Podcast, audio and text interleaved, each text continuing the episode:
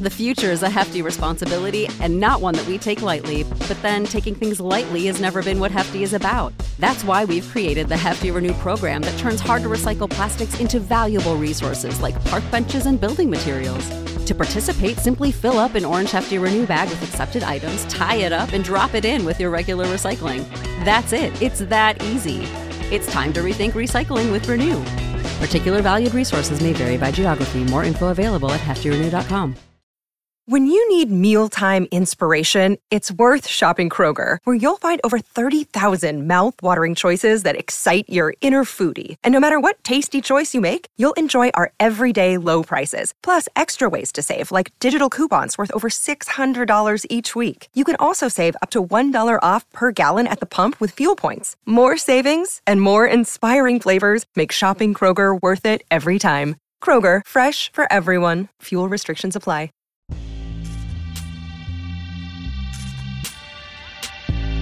You're listening to Paranoid Styles. What you hear tonight does not necessarily reflect my views or beliefs or religion, nor those of WWCR. Welcome to Conspiranormal, everybody. Uh, this is going to be an interesting experiment, something that we're definitely going to try, and we're going to make a into a monthly series uh, called Paranoid Styles. And we've been hinting at this for a little while now that we were going to do this. Yeah. And basically, uh, what we're planning to do, and Seraphiel can get a little bit more into uh, why we're going to do this or why we're doing this. Um, we're planning to do this monthly episode about the history of conspiracy theory, I guess, for lack of a better term, and Yeah. the influence of conspiracy theory, and really exploring all these types of memes and ideas that are in conspiracy culture. And like I said, we've been talking about this for the last few months about what we can do and best way to go about it. And we also figure too, you know, it's a good way for everybody to kind of get to know us and like our thoughts about it instead of just hearing a guest, which is not a problem with that. That's definitely our format and will remain so. But this are these are kind of like more kind of like your standalone episodes. Yeah, it's like So- a podcast within a podcast, pretty much. Yeah, yeah. And we should say too, um, just to kind of give an update on us and everything that we've been doing. Um, we went up to um, Somerset, Kentucky last weekend Yeah, wow. and had a lot of fun up there uh, for the Penny Royal season two release party, which you guys will get to see, get to hear the Penny Royal guys on the next episode, which is going to be coming up here in just a few days. But um, It was a really great time, and uh, we really appreciated their hospitality for sure. Yeah, we got to see some interesting stuff. Um, Nathan and Darian took us out to around the little bar that they have uh, where we were doing the, Jarfly. doing the party. Yeah, cool little place. Pretty much like I guess this you could call it the center of Somerset for sure. Yeah, Um, that was what the that was the big event of that night. they got a cool thing going and a lot of community support. It's- Oh, yeah, it's definitely. Good to see. It's something we could definitely use. Definitely. And we went to um we went and walked around. There's this like really weird obelisk type of thing that is sitting in the middle of the town that we got to see. Uh, we were at the party that night, and the next day, we actually got to go visit Dan Dutton at his uh, studio that he calls Dandyland. That was really special. And that was really special. Um, got that man is a true pagan. yeah, we got to see some of his artwork and some other cool things. Got to hang out with the goats. And uh, by the way, the goat that was pregnant gave birth to its kids. That yeah, was uh, huge. yeah. So that was a it was a really cool uh, special thing to do, and uh, we're glad that we're part of it. Of course, Somerset's only about like two and a half hours away, so it really wasn't that bad of a drive for us. But uh, definitely got to see some interesting things in Somerset, fucking Kentucky, and. Uh, I'll shit you not. I shit you not, man. And the uh, Nathan, Dar- I, Kyle, Kyle, and Darian, I think all three of them are going to be on on the next episode, which we're actually going to record here in less than two hours. So, um, so be looking forward to that as well. And Seraphiel is in that uh, first Penny Royal episode. The second one. The second one, yeah, the second one of the season two. So you guys go go check that out and support those guys and what they're doing. But back to what we're doing here. This will be our first episode of a deep dive into conspiracy history, essentially. And Seraphiel, you want to tell everybody about why we're doing this, like what has galvanized us to get this done. Yeah, I mean, like everyone else has been a part of this world for a while and these like alternative media cultures. Um, you know, we've seen and bemoaned it becoming uh, mainstream, things that are familiar to us that uh, we might understand the origins to. And um, you start seeing these things be repeated with people being unaware of the origins and history of a lot of these conspiracy memes and ideas. And uh, we've been confused by like a lot of people uh, parroting really crazy old right wing conspiracy narratives uh, when they're, you know, that's not their ideological worldview, as well as really religious uh, fundamentalist conspiracy narratives, you know, that are being parroted by people who are, you know, more open minded or even new age or non religious people, and it's it's always really strange. And uh, along with that, um, sometimes like uh, I recently shared uh, some some podcast ramblings with with Adam, Right. and uh, a lot of times when people talk about conspiracy theory, it's like, what the hell are they really talking about? And conspiracy theory tends to like build out instead of break things down and explain things.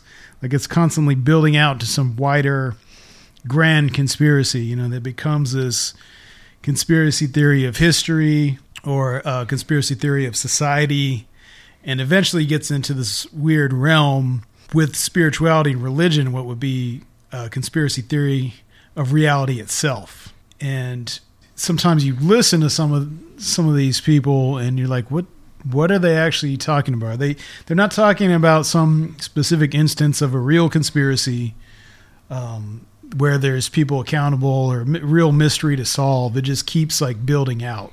And what are they really participating in? You know, what are they really seeking? Are they really just seeking some weird altered state, or is this more akin to some kind of you know weird shamanism or um, an in- initiatory experience like we talked about with Erik Davis last year? Um, so we just wanted to give a deep dive and really go into the ideological basis of a lot of conspiracy memes have just become really commonplace and uh, the role of religion and spirituality in conspiracy theory as well and just do a, a real genealogy of these ideas and where do they really come from and of course you know this is from people who have been a part of these speculative cultures for a long time Yep. uh, we talked to Aaron Gulyas like about how much academic attention has been on conspiracy theory lately and mainstream news since Trump. And you know, we don't want to be that like NPR, for lack of a better word, you know, type of analysis. You know, we're really not outsiders, but we have sense and we're discerning, and um, we recognize faulty ways of thinking that we participated in in the past as well. And so, we really want to uh, ask you guys to join us as we trace the genealogies of these really commonplace conspiracy theories.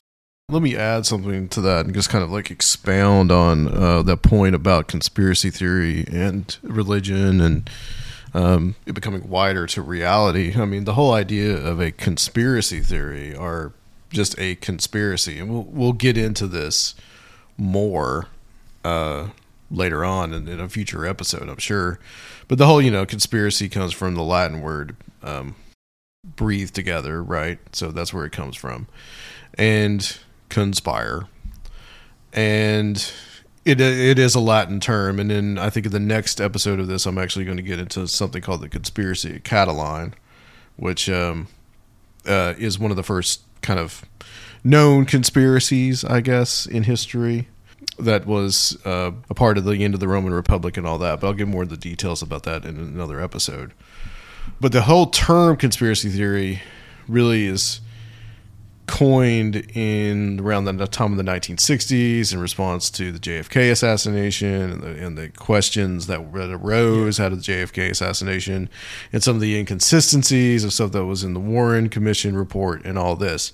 So people were asking like real, I think, valid questions about that. And, you know, whatever you think happened or didn't happen then, you know, those questions were still being asked. That's that in and of itself is still a part of our history, right?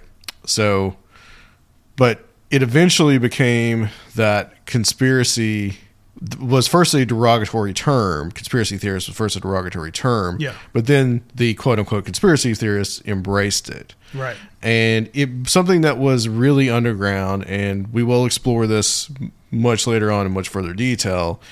But as time has gone on, there's been a conspiracy like we use the term conspiracy theory to discuss things like religion or things like the origin of civilization, which is something we're going to talk about tonight.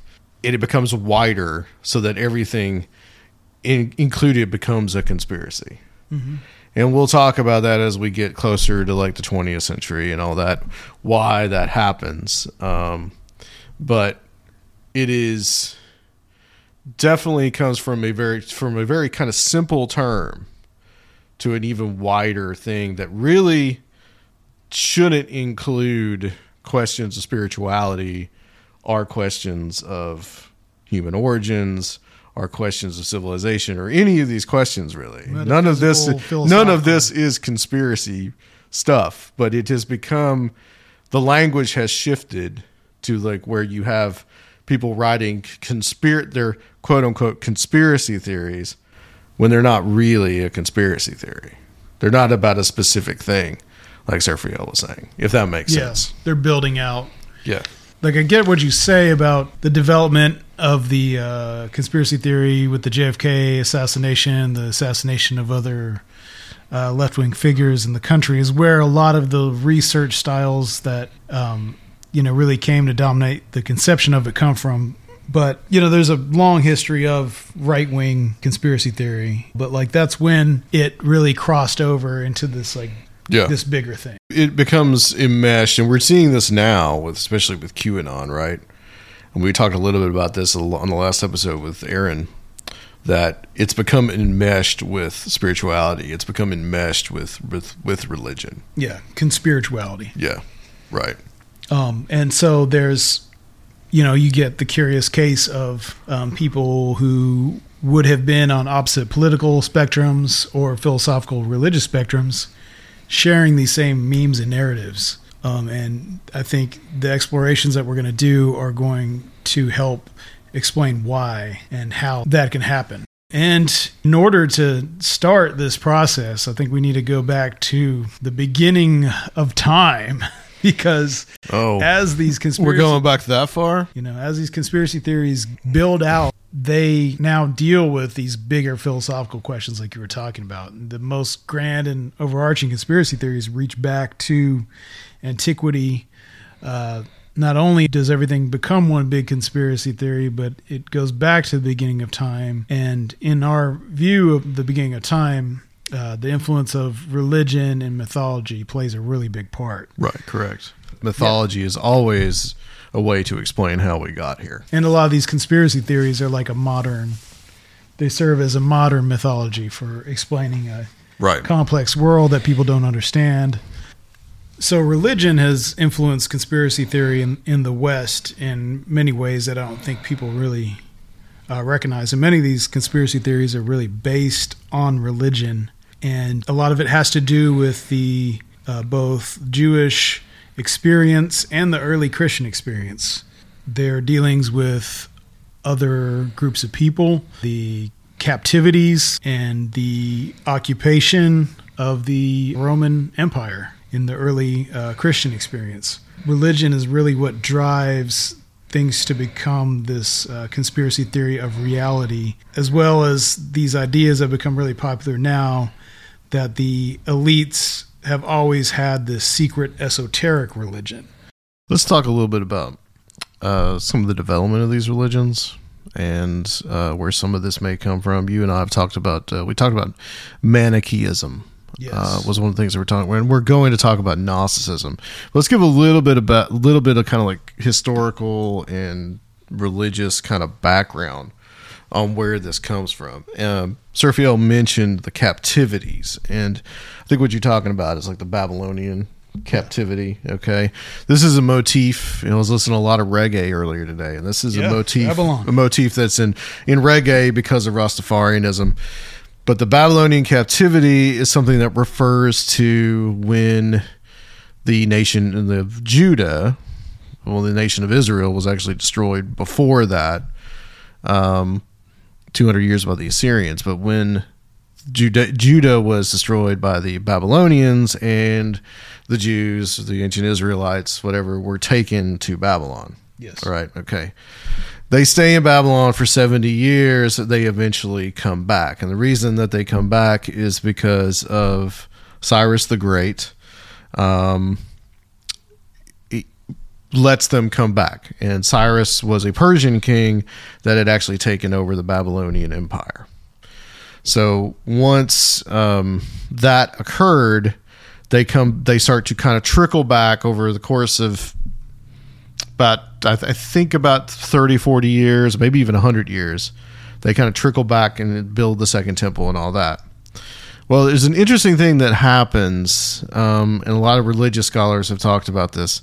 An interesting thing that happens is that judaism becomes influenced at that time by zoroastrianism.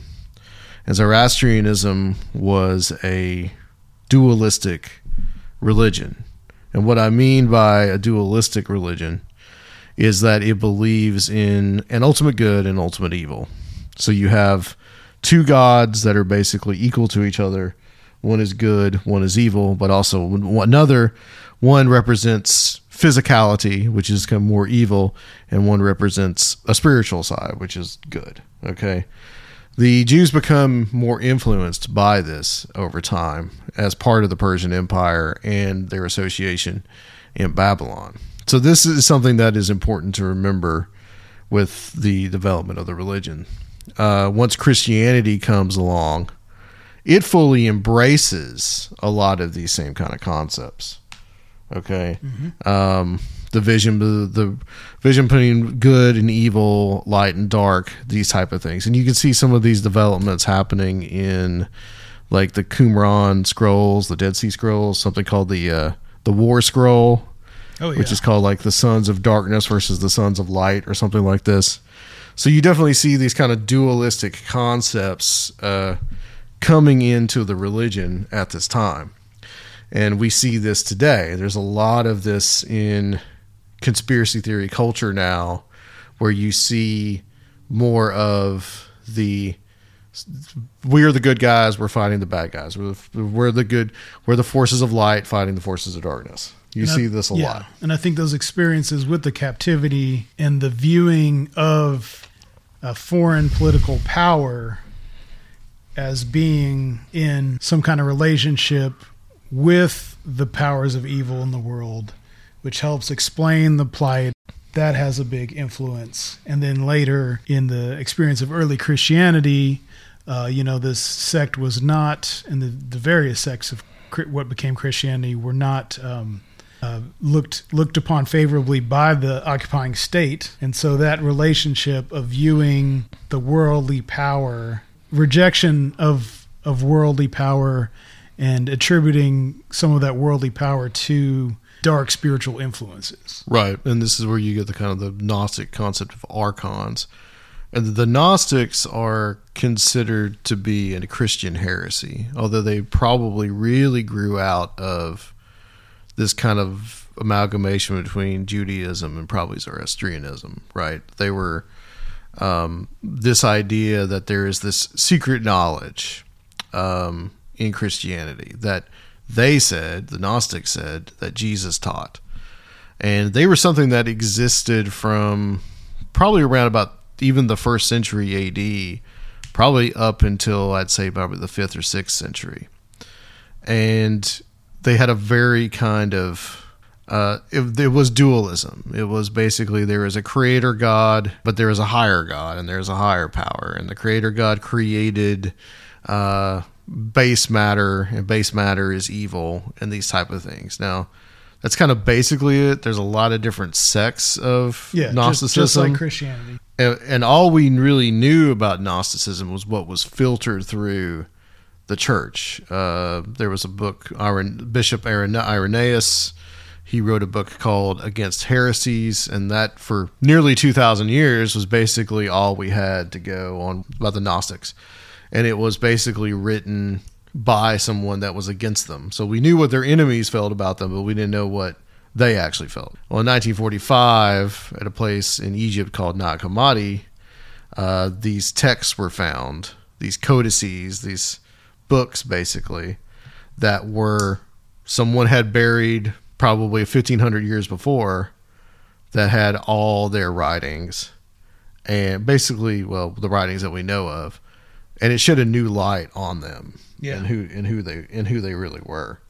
And uh, you can find these online um, the Nag Hammadi stuff. I've actually got a little book here called the other bible that i've had for a long time that has some of these texts in them. And they i was reading some of them today and they really are some some interesting stuff. They're alternate versions mm-hmm. of what you would read in the bible Familiar, especially the stories. creation stories. Yeah, and so I'm I'm sure some of you guys are connecting the dots already with these heresies and the Gnostics and what their role in future conspiracies is going to be.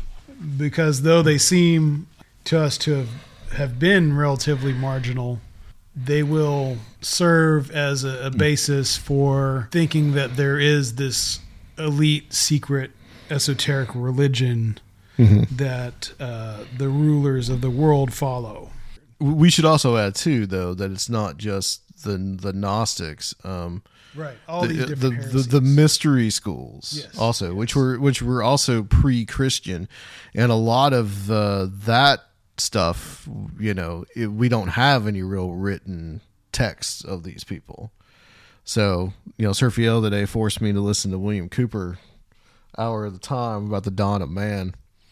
And that uh, w- which we'll talk about i think we'll get a little bit more into that but that's all that about that is about Yeah. the ancient uh, ancient mystery schools and you'll have you'll what you'll see later on um, in the development of conspiracy theory is the equation of these mystery schools of these heresies with just devil worship pretty much or what they would call luciferianism things like that they become equated in the popular imagination as being something necessarily dark as being uh, you know, dedicated to the force of darkness and Satan. So, a good place to start with the role of um, religion in the development of conspiracy theory is uh, certain parts of the Bible and how they've been interpreted. So, in the Old Testament, uh, in Genesis, there is some curious parts of the creation story. Um, and then uh, we have this uh, general idea of a uh, of the rebellion of Satan and the angels, which you've really pointed out to me is uh, has has been really interpreted very freely by Christianity.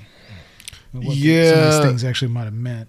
Yeah, there's several different things. I mean, if you look at kind of the development of the concept of Satan or the devil, um, I'm not so sure that Lucifer as a word is actually mentioned in the Bible. Now, there is a concept of the morning star, which you, of course, is Lucifer. So I guess it is Yeah, actually mentioned, but I guess whatever translation that you get is going to either translate it into Lucifer or translate it into morning star. What does King James say? That's what. That's all we need to know. I'm I don't know. Um, that's a good question, but the, the that of course is the the the authority, right? Um, but you have in the Old Testament uh, the first time that you have a figure that is identified as Satan is this figure in the book of Job uh, that is called the Hasatan that is basically an advocate in like this trial. So the setting of the book of Job is a Job, of course, is a man that you know uh, worships God with all his heart, and God decides to test his faith, and the Hasatan challenges God to test Job's faith, right? So he allows him to do that, and of course, Job gets all his like his sons die, and gets all the boils and all this unfortunate stuff happen to him, and all the while, the the Hasatan is doing that. However, the Hasatan in this context is really just a um, really just a title. It's not a it's not a name. So this could be any figure in the divine council, if you're familiar with Dr. Michael Heiser's, Heiser's work, that is acting as kind of like, for lack of a better word, the devil's advocate, essentially. Mm. There's also reference later on, I think it's in Isaiah. I'm not a biblical scholar guy, um, where they talk about the king of Tyre and something about the morning star falling to earth. These type of things are described now, whether in the Jewish, particularly Jewish concept, uh, you know, context of the Old Testament, if that's what they're actually talking about, uh, that is up for interpretation. So you could interpret it as a Christian, you could interpret it as that, oh, that's being Satan. But definitely by the time you get to the New Testament, there is definitely a flavor of the devil. And of course, you have the temptations um, in the desert, these type of things. And there's some passages in Matthew where it talks about Satan being cast to earth. So you definitely have this mm-hmm. in in that. And you may be wondering why I do not include the serpent in the garden well, that's never specifically said to be Satan. Right. But through later really Christian tradition, because the I don't believe that the Jews see it this way. They would see uh, the just that is a serpent. Now you might have some interpretations that that's a dragon and that type of thing too, and then that's that can be analogous to Satan because later on there's descriptions of Satan as the beast of the dragon and these these type of things. But um, that is something that is a part of uh, in Jewish mythology, I guess, for lack of a better term. You do not have this identification with the devil, with the serpent in the book of Genesis. Mm-hmm. Okay, so you, you've got a long string of development until you get to what is kind of the, the conception of Satan. And Seraphiel and I were talking about like as we were kind of preparing for this over the last, course of the last few weeks. You know, he's talking about doesn't it describe describe that in the Bible? Well, a lot of our conceptions of the history and the life of Lucifer, Satan, whatever, comes from Paradise Lost. It doesn't come from the Bible. So these traditional things have been passed Fan fiction. on. And yeah, Paradise Lost is from 400 years ago. It's old, but it's not quite as old as the Bible. But there are interesting things in the Bible, and there are, you know, do we want to? Do you want me to read some of this? Um, yeah, go ahead. You know, of course, you've got uh, talk about the idea of human origins and all that. Um, when you need mealtime inspiration, it's worth shopping Kroger, where you'll find over 30,000 mouthwatering choices that excite your inner foodie. And no matter what tasty choice you make, you'll enjoy our everyday low prices, plus extra ways to save, like digital coupons worth over $600 each week. You can also save up to $1 off per gallon at the pump with fuel points. More savings and more inspiring flavors make shopping Kroger worth it every time. Kroger, fresh for everyone. Fuel restrictions apply. When you need mealtime inspiration, it's worth shopping Kroger, where you'll find over 30,000 mouthwatering choices that excite your inner foodie. And no matter what tasty choice you make, you'll enjoy our everyday low prices, plus extra ways to save, like digital coupons worth over $600 each week. You can also save up to $1 off per gallon at the pump with fuel points. More savings and more inspiring flavors make shopping Kroger worth it every time. Kroger, fresh for everyone. Fuel restrictions apply you know the uh, the flood story, and of course this is very much central to the Skywatch TV crowd, right?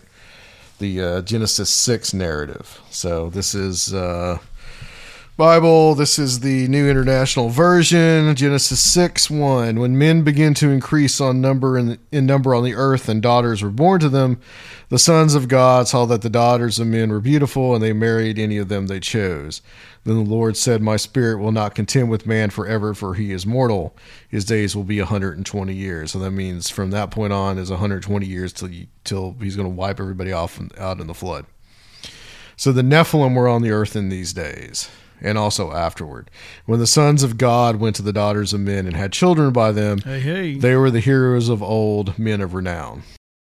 So you have this very weird uh, first four verses of Genesis chapter 6 where there's really not much of a description of really what is going on. There's not a lot of detail here.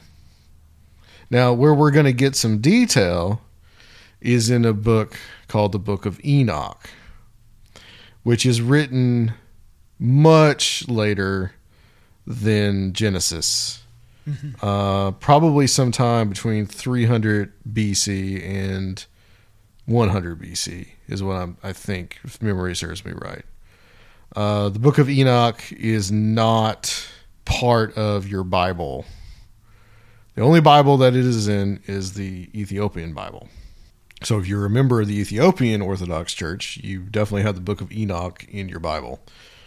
But it is not considered a it is not considered canon. However, you will notice that, and I call them Skywatch TV crowd, and I definitely was a part of this whole you know Christian fringe group for a while. Is that they will actually use and recite the Book of Enoch when it's not something mainstream Christianity even takes seriously. But there are conceptions in the Book of Enoch. You get much more of a detail that the Watchers angels, the fallen angels, actually they're not fallen. The watcher angels are watching mankind and they see the women of man and they decide to go and mate with them.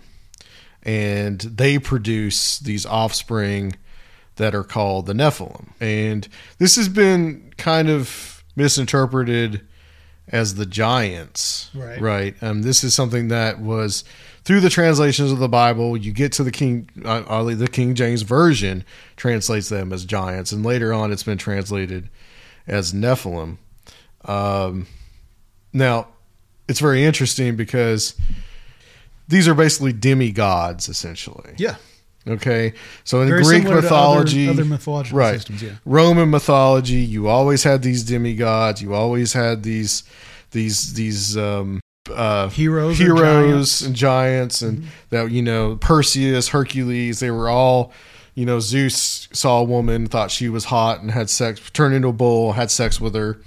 You know, all these type of, and then nine months later, here comes you know Hercules and or Perseus comes out. You know, so all but so all these things, these were these were basically these were basically demigods, and some of this you know is a link to um, some of the mystery religions that we talked about because Yes. a lot of these heroes, uh, especially Mithras, Mithras was semi divine. Um, a lot of these heroes were later incorporated into these mystery religions. Okay, so th- that's kind of a tie into that as well. Um, so you have that. Um, so you definitely have in the Bible there is the idea that there are um, there are these beings that come down and at least take advantage of mankind. Um, and then there's other things in the book of Enoch where it goes into more detail, like how the Watcher angels come down and they put things in like abortion and show mankind how to do metallurgy and all this kind of also weird stuff. There is there are these concepts in the Bible that you have these basically these beings that are above Right. us. and they serve a similar kind of purpose that the serpent does in that they're instructing mankind in knowledge and the sciences etc Right. so how, how this all relates to conspiracy theory is that when the mystery schools and these heresies are blamed for political conspiracies, particularly the French Revolution, which that will be an entire episode, if not a couple itself. Yeah, Um, there's a lot that goes. back then to the there's this chain created, you know, that there has been this um, demonic, dark, Luciferian, whatever you want to call it, influence that stretches back to the biblical days. And this stuff cross pollinates into the new age kind of narratives, into ideas of ancient aliens, David Icke, reptilians, Mm-hmm. Right, right. secret bloodlines, uh, you know, the the bloodlines of the Illuminati or, or anything like that. That you know, Mm-hmm. uh, or the Zecharia Sitchin stuff. That these bloodlines of the ancient kings go back to The Anunnaki stuff. Yeah. go back to these this visitation or whatever you want to call it of you know of these other beings angels watchers nephilim and their offspring you know become the uh the rulers Yeah, it gets it gets it gets translated into these different ideas. Um, there's there's a very fine line between the ancient uh, alien stuff and saying that they were angels. You know, like we're what we're what we're basically dealing with is celestial beings, and I'm not saying that none of this stuff is like untrue. There may be some truth to some of this. I I leave myself open to that um, for sure. But uh, a lot of it is based in these ancient traditions as well. So uh, Ephesians is interesting. Now, much later on in the post the life of Christ, this is Saint Paul, uh, one of his uh, letters to the Ephesians. Uh, this is Ephesians six ten. Finally, be strong, be strong in the Lord and in his mighty power. Put on the full armor of God so that you can take your stand against the devil's schemes. For our struggle is not against flesh and blood, but against the rulers, against the authorities, against the powers of this dark world, and against spiritual forces of evil in the heavenly realms. And then he goes on to talk about the armor of God. Uh, this is something that is often cited. Powers and principalities Right. And this is a concept that um, comes from, directly comes from Judaism. Of course, Paul was a Jew. We need to remember that first, first and foremost. And, and a lot of that influences his ideas. But there was um, this concept that each nation had its own prince. Obviously, they had a physical prince, but they also had a spiritual prince, a spiritual entity that controlled that. Um, such as in the book of Daniel, there is this in, in the book of Daniel is really strange, and I've learned a lot about and it's really the writing of the Bible. end time prophecy as well Yeah, and we'll get into that. I mean, it, it's really big. It really has influenced um, end time prophecy, like you said, uh, dispensationalism. Uh, definitely the you know the the the the statue and Nebuchadnezzar's dream. That is something that you know you see Oh, a yeah. lot in that. the Um, Je- jehovah's witness pamphlets. Right exactly. Right exactly. It's a huge influence on british israelism. Yeah. Okay? And it's also a huge it's also a huge influence on the book of revelation later on in and of itself. But the book of daniel is very strange because there's a there's this begrudging acceptance by the jews about it now if you look at a jewish bible the book of daniel because the, the the the order is different in the jewish bible and from Catholic Bible. Orth- I've got an Orthodox Bible here, and it's actually laid out the same as the Jewish Bible. The Book of Daniel was last. The Book of Daniel was not considered as authoritative mm-hmm. because it's kind of like Revelation is to a lot of Christian denominations now. It's considered strange and odd and and and doesn't really fit. But there's a scene in the Book of Daniel where Daniel um, is so that he's going to be delivered by one of the archangels and apparently like the archangel gets there in the situation just in time for daniel and daniel asks the archangel um, well where were you why are you late and he said well i had to contend with the prince of persia i had to fight him and he's not talking about the Cyrus or the king or whatever. Yeah. He's talking about this spiritual entity that he had to do battle with. So this was a concept that mm-hmm. that the Jews had, and that they, as they perceived their their pagan neighbors, that they had, you know, maybe the Babylonians had Marduk, and you know the Greeks had Zeus. So they saw these as real physical, as real spiritual entities. And this is something that when we get to you get to Gnosticism, becomes this concept of the archon. So then uh, we touched on a little bit, but this the end times prophecy stuff. I just want to say we are going to see how much those ideas have come to influence conspiracy theory. Explosion of end times prophecy in the seventies Yeah. and you know all the even you know the majority of the new world order stuff that you see in the 80s is based on you know that this new world order is going to come after the christian minority uh, in, in the same way that that rome had it out for him you know and that uh, that was the end goal of the new world order is to destroy christianity and to i guess seat seat the devil um, at the heart of power, pretty much. Which is the same kind of weird. And that's something that's going to get amalgamated into we get to the 20th century, 21st century.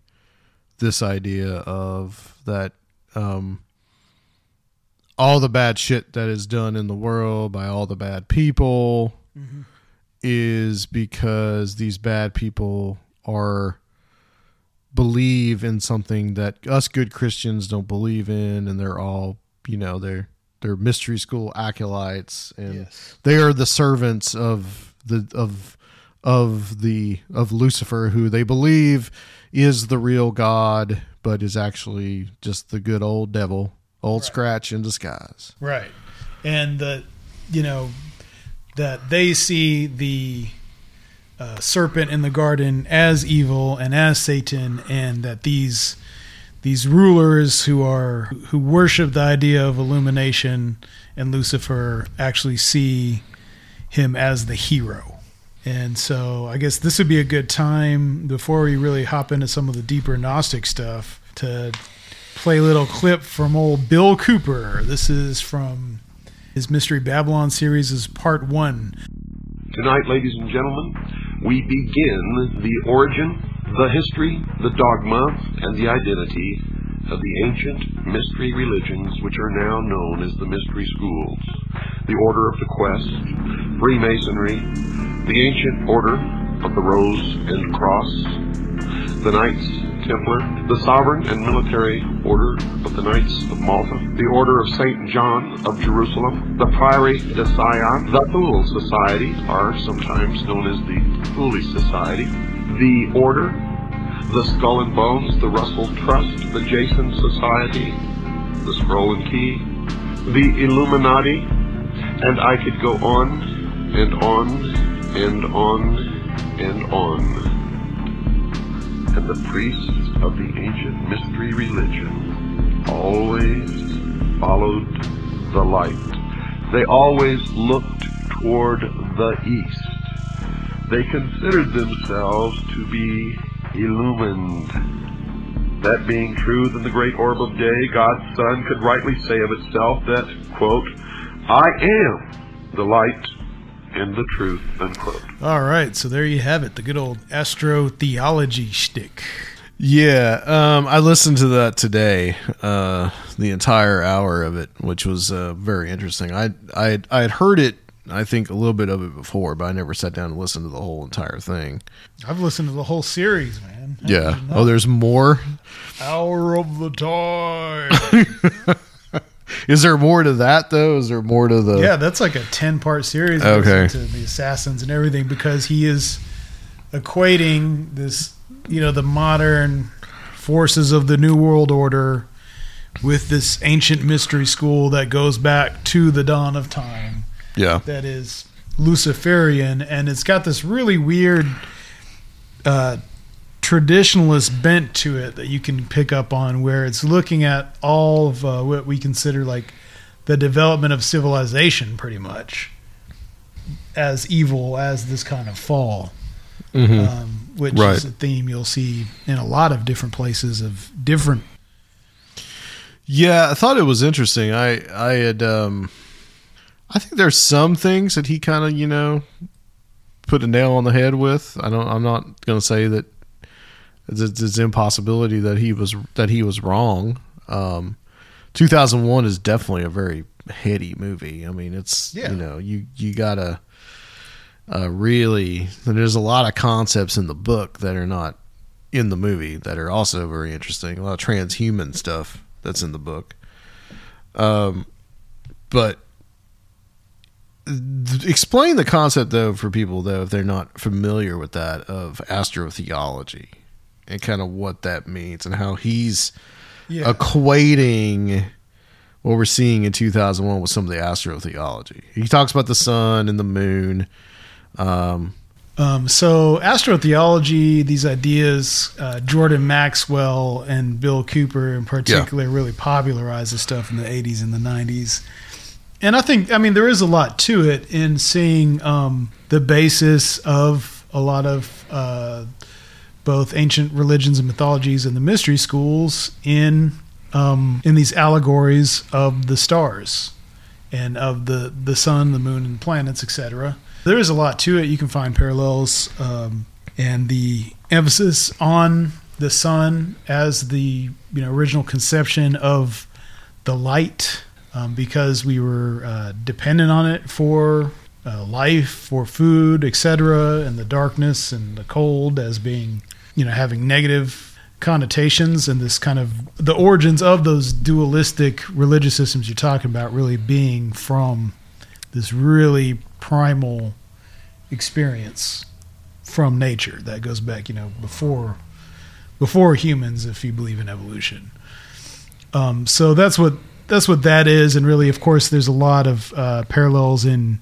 in christianity that have been that he takes apart too and you know he says that these uh, ruling secret mystery schools view Christianity as a perversion of the mystery schools.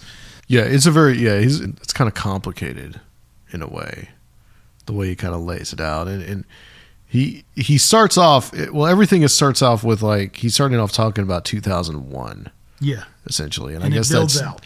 that's your that's your entry point into this odd thing that he's talking about, and um, you know, he was putting things in there like the dawn of man in the dawn of man section at the very beginning of the movie.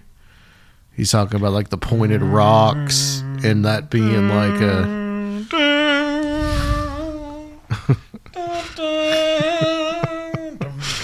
talks about like um the pointed rocks and that being a phallic symbol and that being Penis. a symbol a symbol. Yeah he's like he says that like very slow just like that yeah. He does say penis a lot. And uh it talks about that and like the just the pointed rocks and all that. I think uh, i was like eh, that's a little much. I mean, I think I think there's a lot of truth to all that kind of idea. Um, this is where the you know the heavens were the first thing that might have birthed uh, a lot of our uh, abstract, more abstract, symbolic, and mathematical systems because it's the first thing that we could you know develop patterns out of. Uh, so I think it it has a lot to do with our oldest stories, um, but tying it into this like grand overarching conspiracy that's where it's like it goes wrong you know? Yeah. And it, it equates it basically does like equate all you know human progress with this like evil pact with satan pretty much. Yeah, yeah. And he's also doing the whole thing where, you know, 2001 is the mystery, the mystery religions revealing their purpose or reveal, Revelation making of the method, revelation of the method and revealing all this stuff and like you know hidden in plain sight and yeah, yeah. It, it's it, you can definitely see a lot of uh, Cooper's shtick later gets incorporated in Alex Jones. Yeah it's a lot of the stuff that he says. Like you know, I, I didn't really buy that that Alex Jones ripped Cooper off, but he did rip Cooper off a Yeah, lot. I mean, we gotta. I couldn't find it. I was actually looking for an audio recording where he talks about this because I remember Alex Jones talking a lot about this stuff. Um, so I actually have a quote where he would always talk about this this witch doctor story, where uh, he relates this early observations of solar eclipses and prediction of solar eclipses to uh, a way that the the first rulers ran the first cons and basically created modern political trickery as we know it. So, do you want to do the Alex? Let's see here. So they want to have that normal change came and say that it's man-made to have a planetary government to come and save us from the crisis. Because the truth is, volcanoes blow up, glaciers suddenly form, and in just a few years, sea levels go up, they go down. What are they talking about? They have to have an Earth with a stable climate. Hey, baby, there isn't any stable climate. We're on a gigantic spaceship, a huge rock, a molten rock with little islands floating on top of lava. Oh, yeah, orbiting a gigantic nuclear furnace, blasting out every type of radiation you can imagine. Oh, we must make it stable. It isn't stable. But that is the same witch doctor trick they learned 10,000 years ago, 7,000 years ago, 5,000 years ago, 3,000 years ago. Is he ripping his shirt off at this point?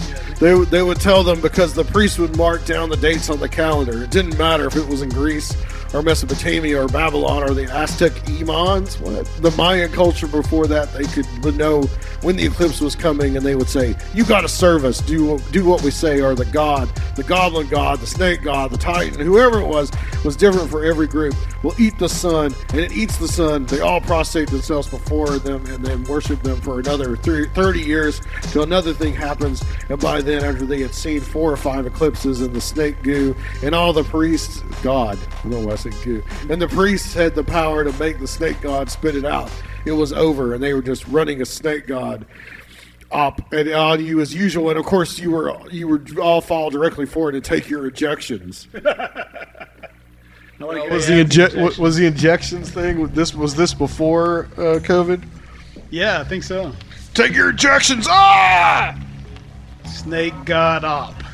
Because it's going to reflect, yeah, what's what's going to come up with in these grand um, unified conspiracy theories is going to reflect what's going on at the time that they are written, and then also it's going to reflect back on what we talked about here. Yeah, because the first revolution and rebellion was the one against God. That's right. That's right. So that's what we kind of that's what we kind of explored. Um, on the next episode of this, uh, which we'll do in about a month, uh, we're going to talk about um, lost civilizations. We'll get into that and that kind of concept and how that feeds into some of the conspiracy themes. Which we're thinking about including it in this, but I think it was just too yeah, it was, yeah, it was too much. Atlantis, Lemuria, the, these type of things. Um, we will definitely talk about that. But then I'm also want to segue into talking about the ancient world and some of those conspiracies, and we can also talk a little bit about uh, the rift between Judaism and Christianity. Talk a little bit about you know the origins of religious anti-Semitism and these Yeah. things. And th- these are these are going to be themes that you know hopefully we're going to work with as and continue to explore as we kind of keep going on with uh, this little series that we're doing. Yeah, so welcome to Paranoid Styles, and Yeah. uh, hope you guys enjoyed this. Um, we will have one of these every month, and the rest of the episodes will be our usual long interview guest based format.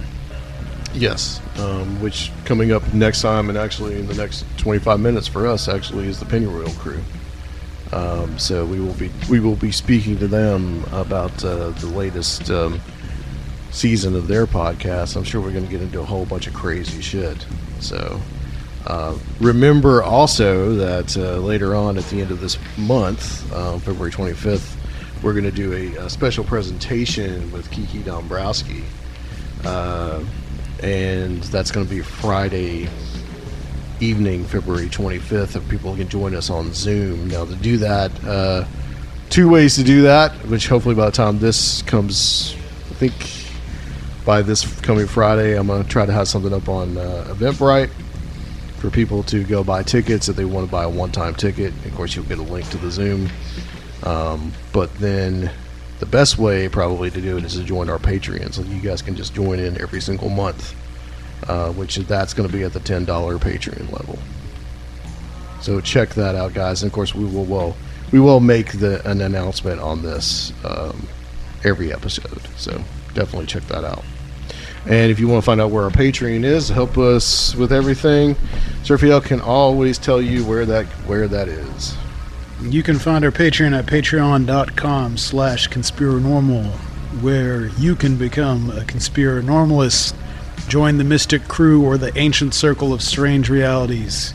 You yourself can join one of these ancient Babylonian, Canaanite mystery religions Astrotheological mystery religions. Yeah. uh, that stretches back to antiquity and the Garden of Eden itself, and uh, learn the, the true secrets of 2001 A Space Odyssey. or something like that. All right. Uh, thank you guys for joining us on Conspiranormal's Paranoid Styles. We'll see you in about a month.